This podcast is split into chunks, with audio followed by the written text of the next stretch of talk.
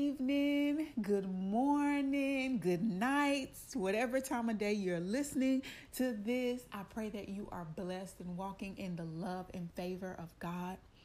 Here is our Wednesday word for this week. These scriptures remind us that God's plans for us are good, even when we don't understand His knows or His doings. His plans for us are eternally good for us. I'm going to read to you Jeremiah 29 and 11. I'm going to read it in the message version, the New King James Version, and the New Living Translation. Then I'm also going to read Proverbs chapter 3, 5 through 6 for you all. Okay? The message version of Jeremiah 29 and 11 goes like this I know what I'm doing. I have it all planned out, says the Lord. Plans to take care of you not abandon you, plans to give you the future you hope for.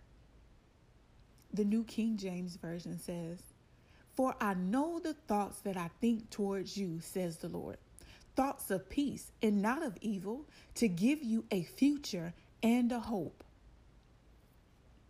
In the New Living Translation, for I know the plans I have for you, says the Lord. They are plans for good and not for disaster, to give you a future and a hope. And we're going to go ahead and flip over to Proverbs chapter 3, 5 through 6.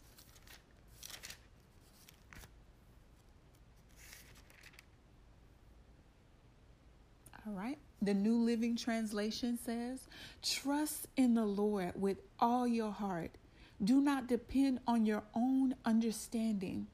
Seek His will in all you do, and He will show you which path to take. The message version says, Trust God from the bottom of your heart. Don't try to figure out everything on your own. Listen for God's voice in everything you do, everywhere you go. He's the one who will keep you on track. Don't assume that you know it all. Run to God and run from evil. And then the New King James Version says, Trust in the Lord with all your heart and lean not on your own understanding. In all your ways, acknowledge him, and he shall direct your. Beloved, I hope these scriptures encourage you today to know that God's plans for you are good. He'll never leave you, He'll never forsake you. And anytime He closes a door or says no, it's because He has a more extravagant, a more better, a more greater, a more amazing yes around the corner. I pray that you would lean into Him and trust Him like Proverbs says, that you will rely on Him and listen to His voice in every situation. And I also pray that you don't name the season a no when God may be actually setting you up for a yes.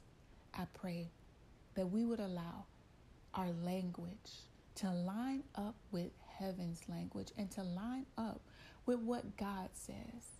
May we not name our places, our seasons in our life, words of devastation when God is actually setting us up for great manifestation. God bless you all. I love you all so very much. And I pray that you all are resting and abiding in the love of God in your lives.